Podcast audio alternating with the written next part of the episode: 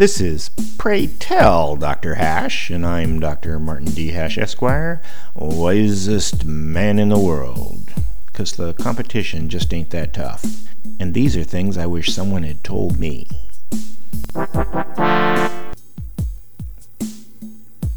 Today's topic climate change politics.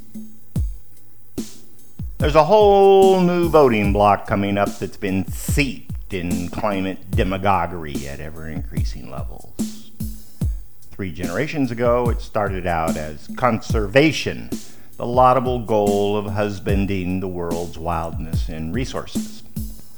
I was convinced as a child because that's how indoctrination works but the lesson was innocuous enough and promised to enhance our way of life, not threaten it.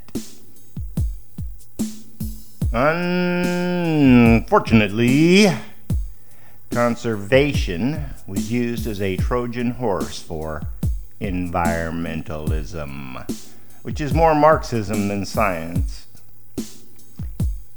In combination with the self righteous appeals for baby animals, there's the fear mongering. Nothing scares children more than predictions that the world's going to end it's their fault. Kids haven't yet gained the capacity for perspective. Their nightmares tonight are about the cataclysm tomorrow. Jingoistic politicians exploit this naivete in a criminal way as they try to outgreen each other.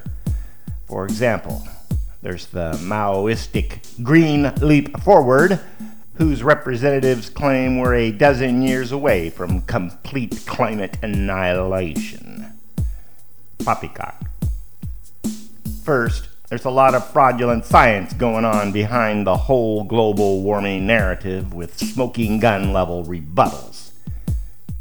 Doesn't make any difference what percentage of people think it's true because science isn't subject to democracy.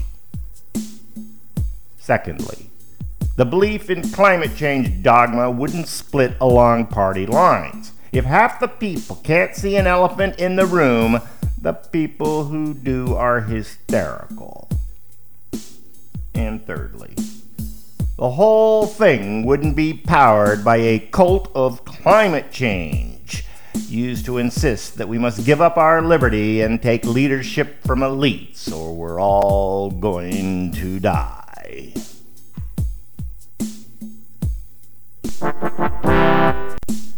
For more, see my website at martinhash.com.